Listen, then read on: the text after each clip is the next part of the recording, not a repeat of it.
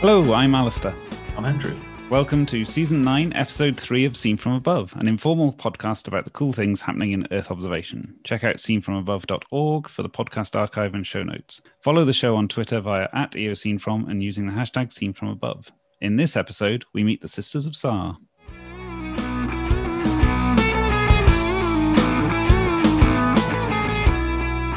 Okay, let's do the news then on the 3rd of February 2021. So, the first bit of news that I have is that uh, COG, so Cloud Optimized GeoTIFF, has become an official part of OGC. And OGC is the Open Geospatial Consortium, which is an international consortium of businesses, agencies, organizations, universities, etc., looking at things like uh, geospatial standards and making sure that emerging tech trends and things like that adhere to the FAIR mantra. So that's findable, accessible, interoperable, and reusable. It was announced in a tweet from the OGC and then retweeted by Chris Holmes. Linked to that, and again, I don't know how new this is, but it's something that I've only just recently come across, is that there is now a community module for GeoServer that supports cloud optimized geotiffs. So if you are a user of GeoServer and you want to use COGS and cloud optimized geotiffs, then check out the link that we put in the show notes. That is massive, isn't it? Yeah, it's nice to see the wider adoption for sure.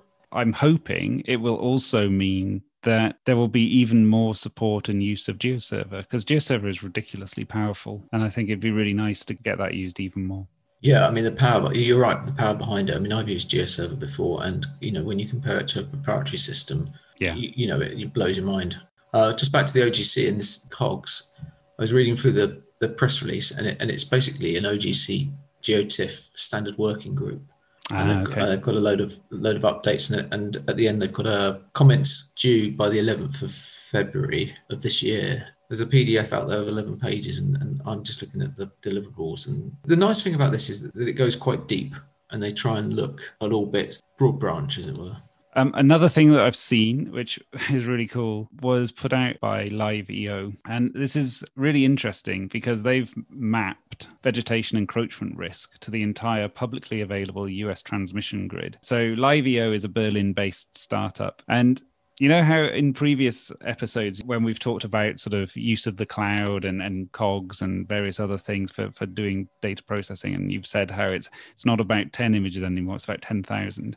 Yeah. So, so basically, LiveEO took 15,000 satellite images and they evaluated the risk through the use of their analysis equations and algorithms for 574,000 miles of electricity lines. And there's a really cool image that they've put out as well, where they've they've overlain some of the information across a, a, base layer of the US. Not only is that really nice, but I think this is one of those things where we've been talking about what is possible, and then some company comes along and just goes, "Yeah, oh yeah, we did this," and it's exactly it's even more than what we were saying. Amazing, isn't it? It is really cool.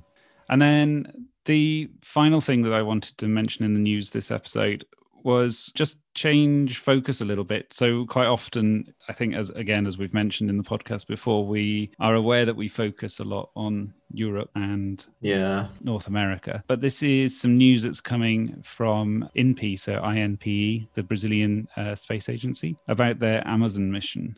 The Amazon mission will provide remote sensing data to observe and monitor deforestation, particular to the Amazon region. And it also will be looking at agriculture as well throughout Brazil. And it's going to have quite a high revisit rate and we'll be working alongside other environmental programs. So I'm, I'm guessing they mean things like Sentinel 2 and some of the other satellites that are operated by Brazilians as well. But yeah, this was quite interesting just in terms of the fact that it's another satellite going up. So this is actually due to go up later this month. So should be going up at the end of February 2021. So good luck to that when it gets launched, and it'll be really interesting to see how the project proceeds. Actually, without sort of jumping all over your um, news, between episode release and recording, we had that huge launch from SpaceX. Oh yes, yeah, yeah. So that's just just reminded me of, of, of that, which broke the world record. They launched a lot of things. In fact, they launched 140. I can't even remember the number, but it was a, it broke the world record basically. It was successfully launched, and all these things I believe have been successfully uh, deployed. 48 Super Doves and 143 satellites on the payload. So it's not all EO satellites. Okay, so for me, in the last three weeks, two things have just, uh, in terms of news in our industry, feel like they kind of dominate. The first one is a sad story. In fact, neither of them are particularly happy stories, sadly, in, in, in the news. When I started working in GIS and remote sensing, I always felt difficult to describe what GIS was to, to, to the layperson. You kind of either got it or you really didn't get it. And even today, it, it's still somehow difficult to describe. But there's one particular product that everybody um, always relates back to, and that product is Google Earth. And in this last three weeks, the guy behind Keyhole, which was was later to be bought and become Google Earth, Michael Jones, died. Google Earth arrives, and maybe I was a bit late to it, but I think it was sort of circa 2004, 2005 when it when it really sort of gained prominence. And this thing just exploded, and it and it sort of exploded out of nowhere. And the general principles behind the innovation in different industries still remain the same today that were back then, which is quite often an outsider comes along and says, ah, the way we're going to interact with maps, slippy maps, is going to be like this. The way we're going to zoom into data is, is going to be like this. It's going to be intuitive. It's why the iPhone was so compelling. It's so intuitive that for me, it changed the whole face of working with spatial data. Not only did it give me something I could point to and say, that's what I do for a living, even though I didn't do anything to do with Google Earth. So I found that it totally transformed the job I was doing, not because I was using Google Earth, which I, I did do, but it was because my colleagues were able to use Google Earth. Quite often, the person doing GIS in an office was called upon to just create maps basically. If someone wanted a map of a site to go out and do an ecological survey or do a ground survey or whatever or a flood survey you created the map. Once they had the power of google earth or on their desktop and they could zoom around they could see things they could get some sort of insight themselves it meant that those doing gis were freed up in terms of their time to do a little bit more analysis. I would suggest that most GIS people and most geospatial people want to do analysis of some sort. People having the ability to look for themselves around an area they're interested in really transformed, I think, the entire industry because it freed up time. As we spoke about way back at the beginnings of our, of our podcast, everybody has been competing to build the killer app in Earth observation for for basically a decade or more and nobody has managed to come anywhere close to beating Google Earth. I wanted to sort of take two quotes that I read about Michael Jones, um, who, who was the CEO and later worked for Google. This one's from 2010, and he said, The way to design things is to be as open as you can be. That should be the future of GIS. Things that are built upon building blocks that work together. And the second thing that he said was Today, it's the people, not the cartographer, asking the questions. Maps are interactive now, and users are also creators of maps. And I think that's really where we are today. So, yeah, it's really sad news, but changed my career for sure. Um, the last thing I wanted to say, and I'm never quite sure how to sort of breach this or approach this, I should say. If GDAL breaks, how many Earth observation businesses fall over? We are so in the hands of a few people who support this critical component of everything we do with raster data and geospatial raster data. Looking at the bigger picture, it's true with so many other things. You know, NumPy and all this, you know, stuff within Python. We relied upon just a small band of people to to prop up massive, you know, huge sectors, and it's never it's never said at, at, events where people are raving about, you know, satellite technology is changing the world, and in you know the growth yeah. potential is is is massive.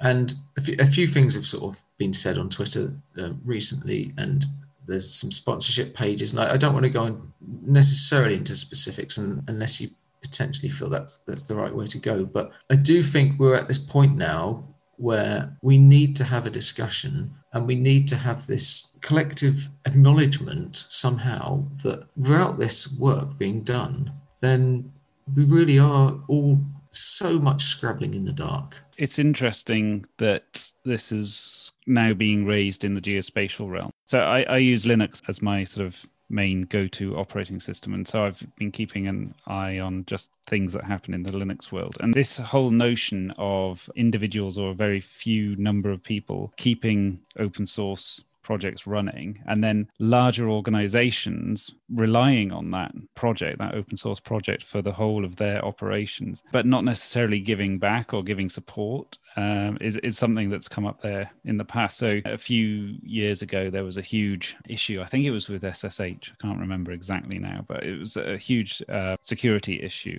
And it turned out that basically it was one guy or maybe two who had been running this open source project on their own for ages and yet basically every single web server every single website every single instance of anything that was online was using the protocols that they were they were coming up with.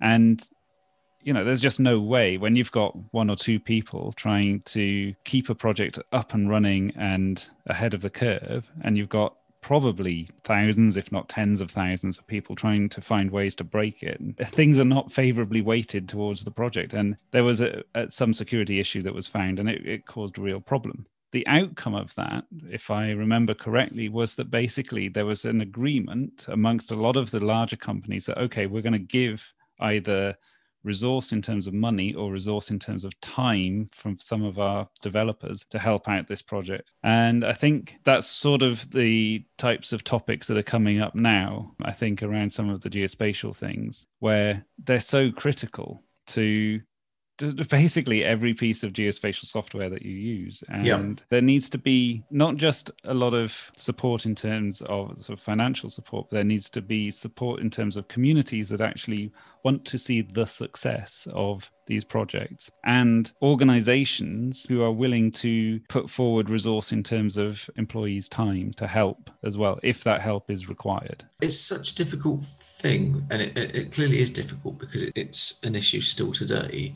whether it should be the responsibility of the individual or the organization, or should it be a bit of both, or anything that goes. How do you acknowledge in a fair way? Is that an issue? a lot more people have heard about open source a lot more people understand what it's trying to do what the concepts are behind it and what the, what it means to be part of a community and things like that so i guess really it comes down to how you want to run the organization that you're running. Support the community in the way that the community wants. And if it's a community that is built around a single developer then really it's up to that single developer to to decide how they want to be supported. And the rest of the community should support them how they want to be supported not trying to dictate to that d- developer about how they should be supported sort of thing. I think there's a lot of issues around community growth and the use of effectively free at the point of use technologies and ideas. But as we all know, there's nothing that's totally free. Is there an issue here that what we're really talking about is maintenance? Sometimes it's not easy to understand how to make a financial contribution or what happens to the money when, when it actually goes to a project. Probably as human beings, most of us want to be doing the shiny new thing and playing with all the new toys. And so maintenance, it's not the sexy thing to be doing. And so it doesn't always get done. I mean, I'm conscious that this is the news. yeah. I think the news is really that, and I'm going to pronounce his name wrong, but Evan Rao, basically, he's taken a step back from supporting GDAL and he has done so much work, but it's a lot to carry on one person's shoulders. And without him, we would be in a worse place. It's almost like the dark news in, in, in, the sense that we do really try and shout out the companies that are doing amazing things, but they're doing amazing things on the shoulders of Evan. And that's it for the news.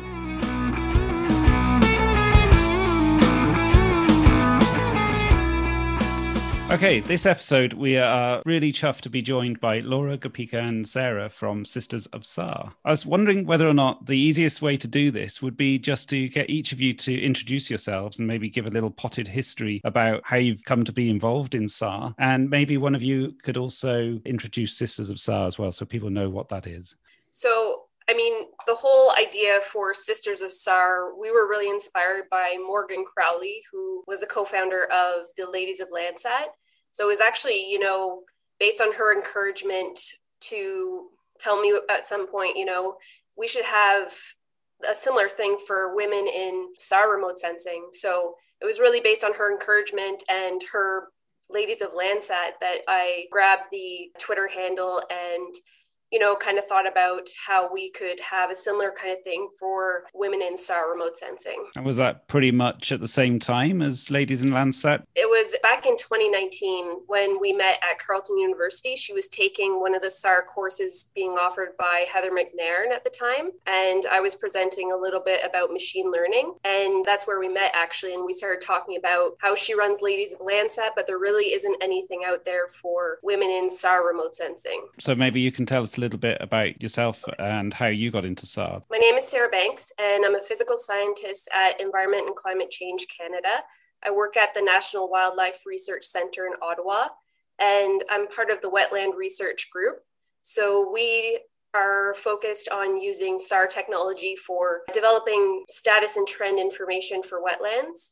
And I really got my start uh, using SAR back in my undergrad. So I've been using it for 11 years. I did my undergrad in geography and then my master's in geography as well. So I've been using SAR since then, and I hope to start my PhD this September. Okay, cool. The story continues with us uh, and me. Um, and so about February of 2020, just before we all went into lockdown, Dr. Heather McNairn, you'll you'll hear we we mention her a lot. She's a, she's a mentor for the Sisters of SAR, and I actually work with her. She is also on the IEEE Women in GRSS and Ideas committees, and they were looking for a way to promote women in SAR. And again, Morgan and, and Ladies of Landsat are a great inspiration. And so they thought that would be a great idea to have something similar. So we were kicking around names in the office and lots of different names came up. And then we, we kind of thought, oh, what about Sisters of SAR? So I searched Twitter and found that uh, Sisters of SAR was already set up by Sarah,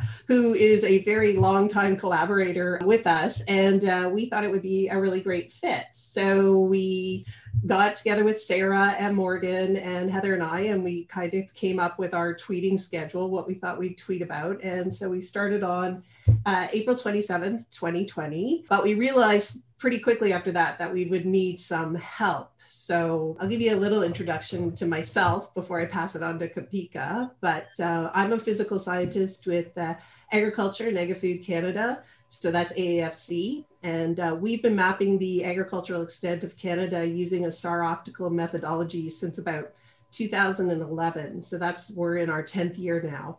I particularly work in research and development, uh, mostly focused on crop mapping and modeling using SAR. So right now, my main focuses are using multi-frequency SAR. So for example, CX and L band together for crop mapping, and then also using compact polarimetry for crop classification, because this is a operational mode on the Government of Canada's RADARSAT constellation mission satellites, which just went up in 2019. I love the fact there's a story that goes through all three of you. It's awesome. All right, I'll continue with the story. So my story kind of starts with um, me choosing to move back closer to the country where I was born. So I was born in India, but I'm German by nationality and I've been here. All my career has been in Germany as well. Actually, in 2019, I decided, okay, I'm going to move back somewhere close by. And I found this wonderful research fellow position at the NTU in Singapore, which is the Nanyang Technological University. I moved there and then the world changed.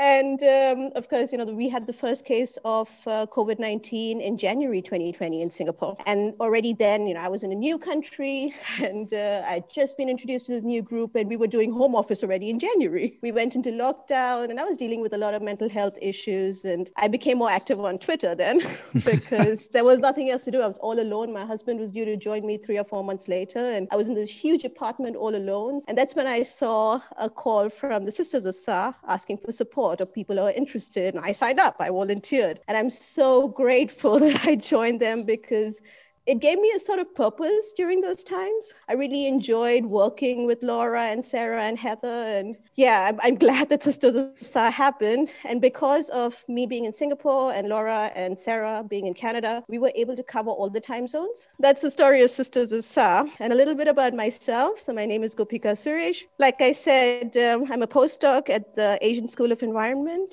which is part of the Nanyang Technological University in Singapore. My research focuses on developing methods and algorithms for coastal change analysis, the coastline monitoring, coastal hazards mapping, all from synthetic aperture radar data. So I'm a SAR person from the beginning till now. I'm an engineer. I did my bachelor's in electronics and communications engineering. And I moved to Germany then to do a master's in satellite engineering, where I specialized in remote sensing. And during an internship at the German Aerospace Center, I was introduced to these high resolution, beautiful TerraSAR-X images. And that was it for me. you've been spoiled. I know. And I started with, you know, these high resolution images back in 2011, 2010. And my career since then has just been with SAR, mostly SAR. I do use a lot of uh, Sentinel-2 as well now. And then I decided to move to Singapore. So that's the story until now. And now I'm back in Germany. There's so much I could unpack there. So many different things. I mean, one of the things one day we'll have to do an episode on just how people get into different parts of Earth observation. I love the fact that you're an engineer and that other people are coming at it more from a sort of physical science point of view and things like that. Is I find that really interesting. Before we move on from Sisters of SAR to some of the more SARI type questions, Laura, do you want to just quickly mention some of the hashtags? So uh, I've seen that there's a hashtag SAR Fact Mondays, and the one I was really interested in that maybe you can talk a little bit more about was the SAR Star Fridays. I think that's really cool. Uh, we developed this plan for tweeting. And so, yeah, there's hashtags for every day. Um, we even had one for the weekend, but both Gopika and I found that with, and Sarah, we didn't really want to be tweeting on the weekend.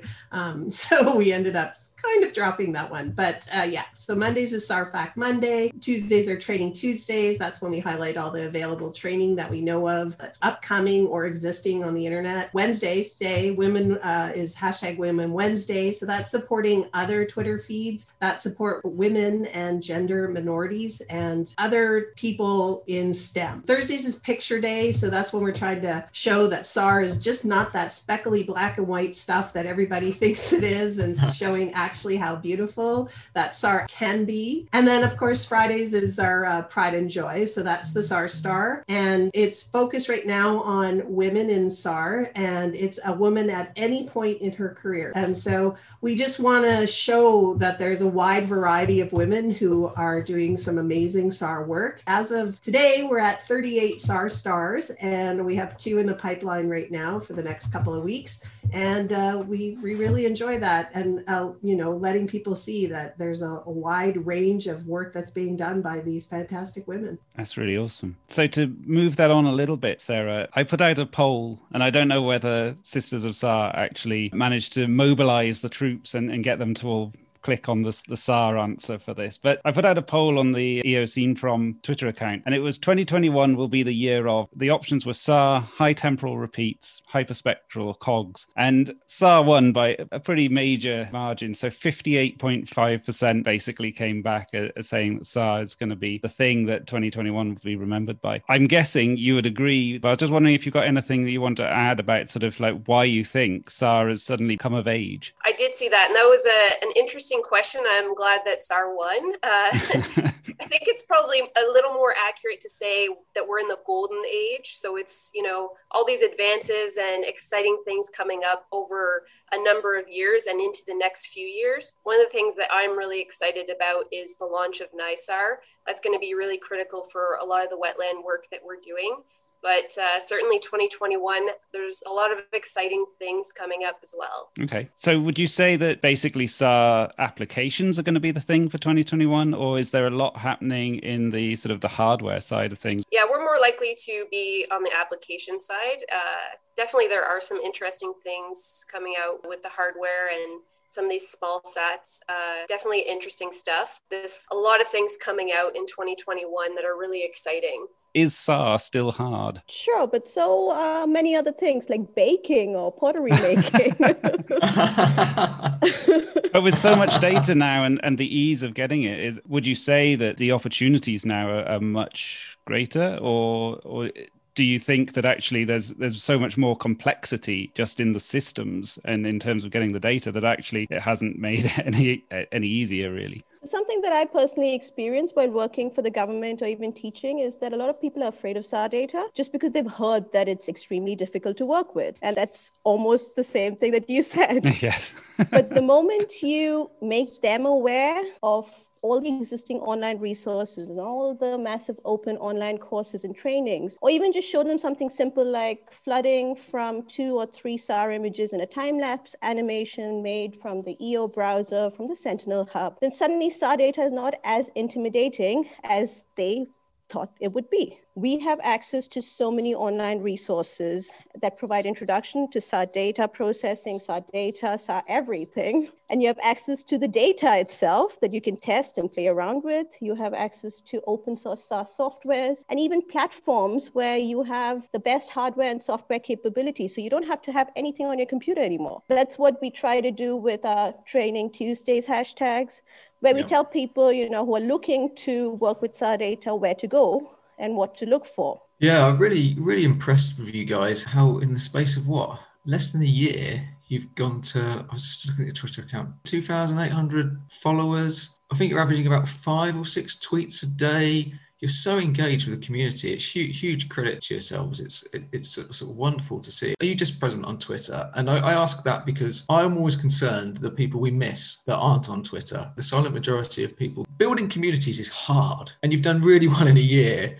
And I'm going to ask you a really hard question, which is how are you going to build it even further? Yes, actually, we have a call out looking for new members actually awesome. right now on Twitter solely right now. But yeah. um, number one, because uh, uh, Gopika's going to go on mat leave in about weeks now, so we we kind of uh, will need some help for the first little bit while she's busy, and um, and that's kind of also crossing over while Sarah's away, still away on mat leave. So, so it'll be me. And uh, yeah, um, we were we're definitely we have a tweet out looking for help right now, and we're open to not only women, but we're open to allies of women and other uh, people in the SAR community who are just interested in and being a part of growing the community. We haven't really sat down and, and started discussing, you know, a bigger online presence, a website. We have joined up with the ladies of Landsat, the ISPRS SC, the ASPRSC. I'm going to miss some people, but uh, for a GeoMixer that we're now co hosting every month.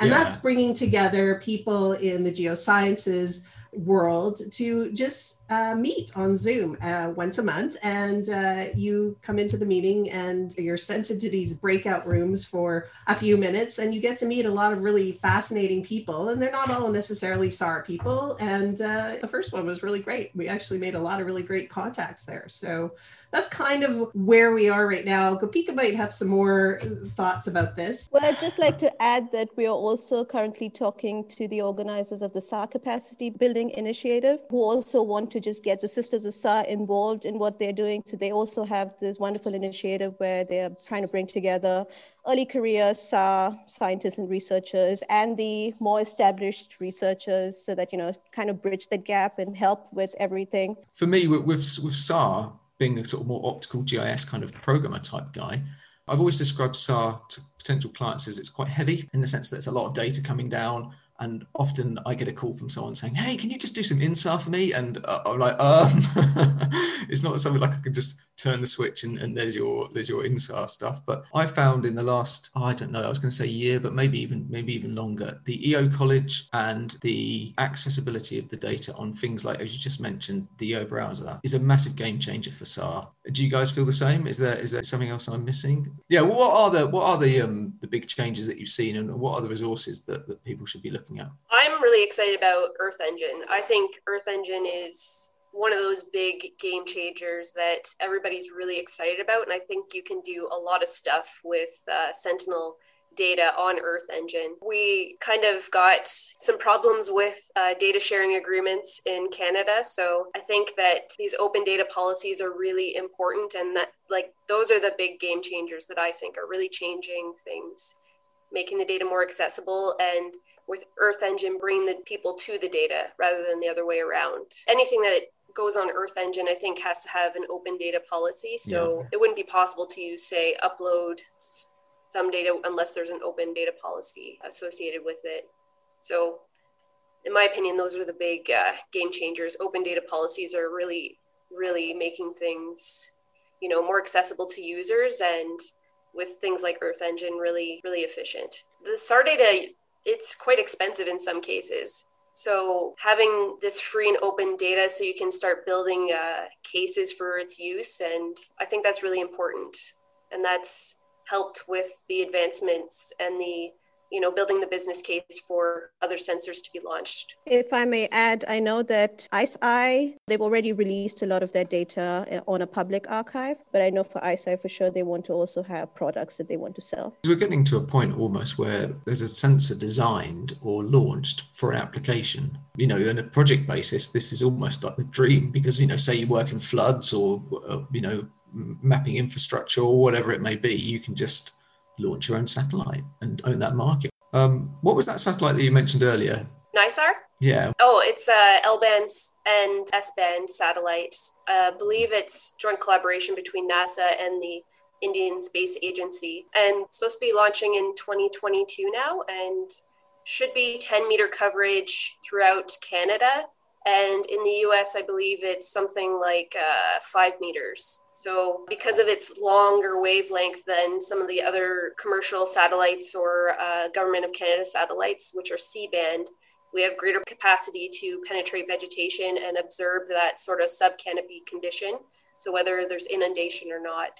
And for Environment Canada, that's really important for wetland mapping and monitoring purposes. Is that going to be open data? Do you know? Yes. Yeah. Oh, awesome. Do you think you could be an accidental SAR user in the sense that you're desperately searching around for another thing to contribute to your project application system or whatever, and then you sort of stumble across another data set and it's SAR? The things like the Sentinel Hub are kind of like, oh, I can look at all this NDVI and hang on a second, what what's this? Especially for applications regarding natural hazard mapping and things like that. Yeah. You inevitably go to radar data because that's the only thing available during a storm or during a flood or during, during an earthquake or anything. You, it's there whenever you need it. And I think that's where a lot of people venture into the SAR world for, you know, for disaster and natural hazard mapping.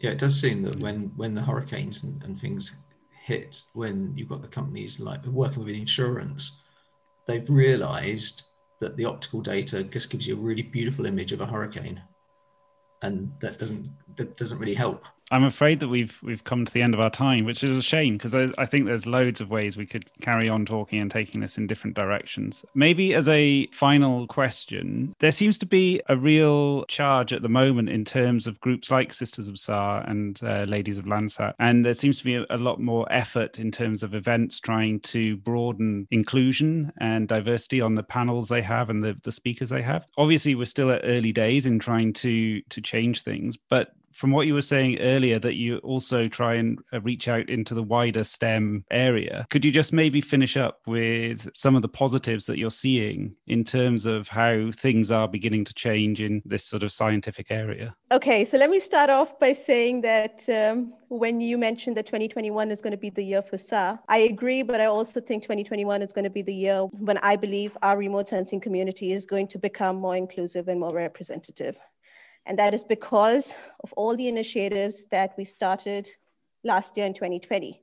So all of those began, and you see initiatives like, you know, Ladies of Landsat, the Women in Geospatial Plus, Women in Copernicus, Sisters of SAR, the 500 Women Scientists, all of these, they kind of started putting pressure onto different institutions and organizations. And I believe that 2021 will be the year when actions are actually implemented. So another thing that is going to be seen in the remote sensing community is not just uh, these actions being implemented, but also hopefully funding opportunities to make the community more representative or job, more job opportunities targeting, you know, trying to increase representation. So I think that's what this year is going to be. And um, I hope that happens because being a woman of color, you know, it's uh, kind of nice to see people becoming aware of the unconscious and conscious biases that exist. That's, that's a brilliantly upbeat place to end. Thank you.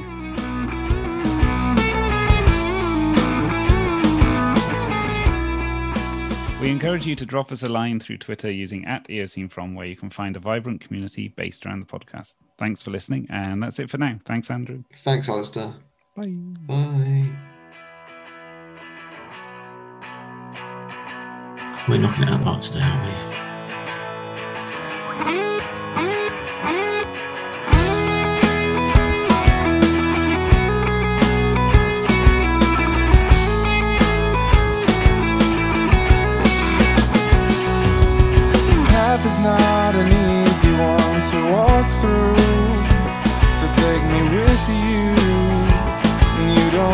Have to go alone.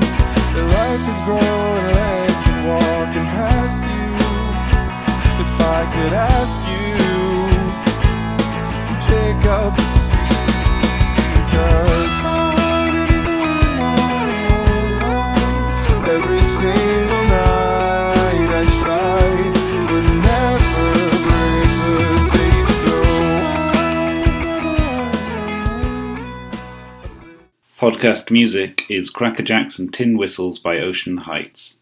and is licensed under the Attribution Non Commercial Creative Commons license. Available on freemusicarchive.org.